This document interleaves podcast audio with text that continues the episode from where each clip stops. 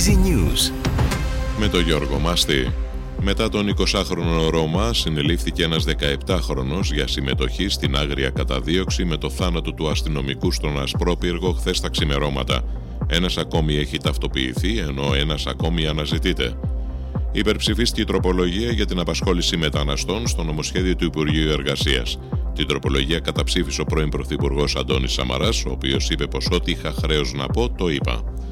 Βγήκε από την καταστολή ο αστυνομικός που τραυματίστηκε σοβαρά στα επεισόδια στο Ρέντι από ναυτική φωτοβολίδα. Παραμένει σε κρίσιμη κατάσταση στην εντατική, διασωληνωμένος και με μηχανική υποστήριξη, ενώ αύριο αναμένεται ο νευρολογικός έλεγχος της κατάστασής του. Εξιτήριο αναμένεται να πάρουν την Παρασκευή οι δύο 29χρονοι από την Κρήτη, οι οποίοι τραυματίστηκαν έπειτα από πυροβολισμούς στον Γκάζι τα ξημερώματα του Σαββάτου. Σε καλή κατάσταση εξακολουθεί να νοσηλεύει το 34χρονο που πυροβολήθηκε στο κεφάλι.